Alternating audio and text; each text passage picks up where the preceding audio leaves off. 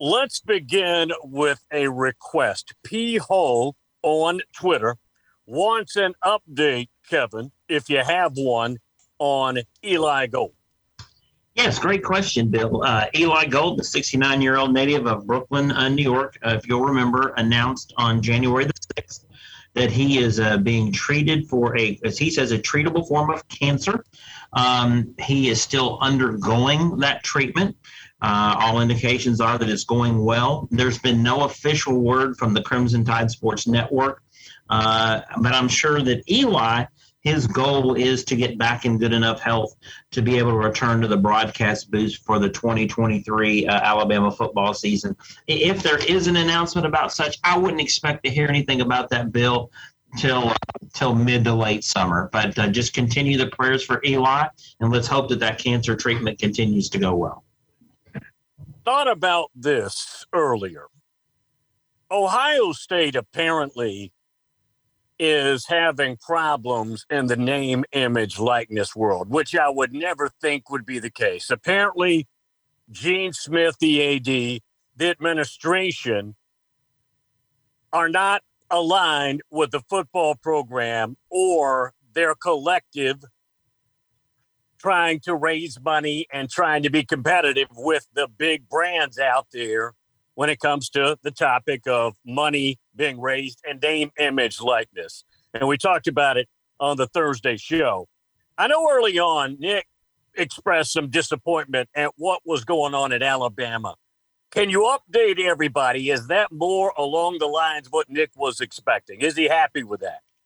Well, you know, as I, as I mentioned on the show last week, uh, we just found out right before we came on that Alabama had announced a new collective called Yea Alabama um, which I've already joined, and I encourage all Alabama listen, uh, all Alabama fans to join the Yea Alabama Collective.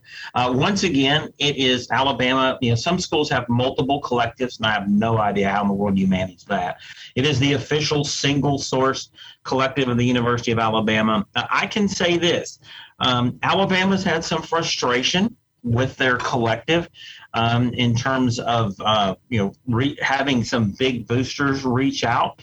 Uh, Greg Byrne uh, has mentioned to both the football and the basketball coaches that he's working diligently, and, and as it's been related to me. From, from those high up in the athletic department, um, some, and I'm not saying our collective is failing by any means whatsoever, but I think initially they thought that people would just whip out their checkbook and write a big check, right? Get behind the collective. Um, we've had some very powerful boosters. Then when Greg Byrne's sat down with them and talked about this, um, their opinion is it's the University of Alabama. We are arguably the greatest tradition rich program in the history of college football. Uh, you can make the argument that we still have the best football coach in the history of college football right now in Nick Saban. So they have a hard time understanding why do we need to pay big bucks to get these kids to come be a part of that? It's Alabama. I mean, almost the argument I kind of understand if it, you know, takes money to get somebody to go to Lubbock for three years to be a Texas Tech Red Raider. So we've experienced some pushback with some big boosters who understand or have, you know, have issues with why am I doing this? But it doesn't mean that it's not moving forward. Um, and uh, the great Aaron Suttles, my friend Aaron Suttles, who used to write for the Athletic, he's been hired. He's going to be the official writer for Yea Alabama. So, um, you know, Greg Byrne's working his butt off, and both coaches have told him, you know, I mean, we want we want a new arena, we want this, we want that, but both coaches realize, and Greg Byrne's on on totally on board with this, the importance of NIL, but it hasn't always been as easy as we thought it was going to be, Bill. Question on Twitter. Kevin Hagan with us. How much different will the offense look under Tommy Rees? Of course, we won't completely know until we get into spring practice, but I'm, I would expect it to be a much more, I'm going to use the phrase traditional Alabama offense. Uh, doesn't mean we won't ever pass the ball again. He likes to use utilize the tight end, which is good news. Um, but I think we're going to see, uh, uh, you know, we kind of gotten to the point, Bill, where we've become quasi Oklahoma, if you will, and you know going to the spread stuff and gotten to the point where at times we when we needed to be physical inside the 10 yard line we really couldn't. I don't think we're going to have that problem. I think you're going to see alabama uh, really go back to a power running game uh, the passing game built off of that. So I, am excited. I'm excited to see tommy rees uh, bring the alabama offense back in that direction. But you have to excuse me, Bill. But you have to give some, you know, some of this has not always been on the offensive coordinator, as I mentioned many times. There were times last year at the beginning, Bill, where we could not line up and run the ball for three yards when we had to. So, you know, that limits what you can do. So, uh, with the offensive line taking a huge step forward uh, this year and second year line coach Eric Wolford, I think we're going to see a much more traditional power Alabama offense. And I'm excited to see that. Top ranked Alabama basketball team losing to Tennessee. And on the private board where you post some, I saw where you said you were worried about that. Yeah, I never have felt good about this game from the time we looked at the schedule. I never expected Alabama to go 18 and 0 in basketball. You're just not going to do that in the SEC. This game worried me. It was, you know, you had Auburn on the road and you had Alabama going to Knoxville. Tennessee's a really strong team, play great defense. Uh, then once they put the number one bullseye on our chest on Monday, and I was probably the one fan. I mean, it's an honor to be number one, second time in school history.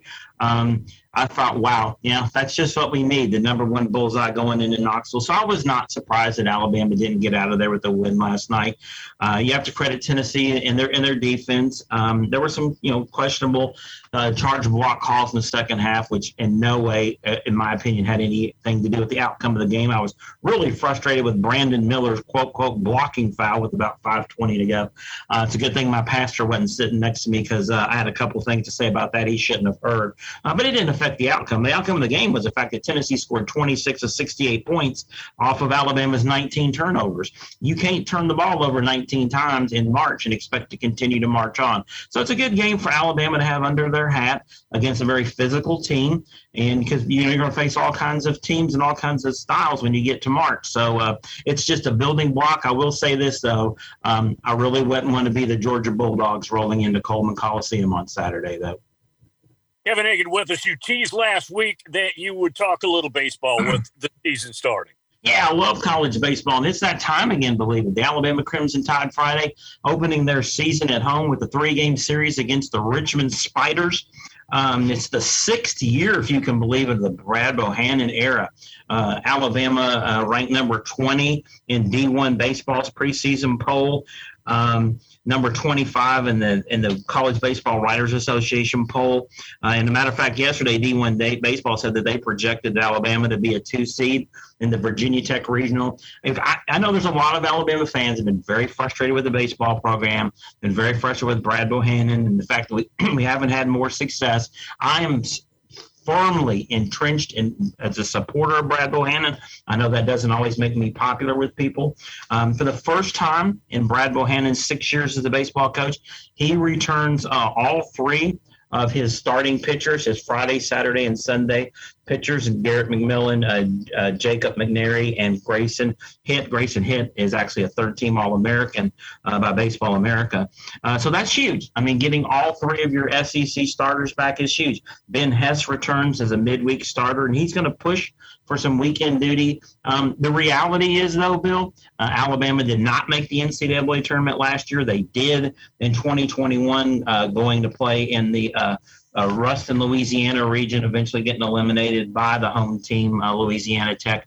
The reality is, and as much as I love Brad Bohannon, I think he has to make the NCAA tournament this year uh, to keep his job, and I certainly hope that happens. Uh, the SEC preseason poll had Alabama pegged as the number five team in the West. So, I mean, we talk about SEC football, Bill, and we do, and it, as we should.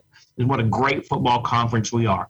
But man, Bill, it doesn't hold a candle to SEC baseball. And then you stop and think about we're going to bring Texas, and Oklahoma into SEC baseball. It's just the wealth of talent in, in, the conference in baseball is absolutely insane.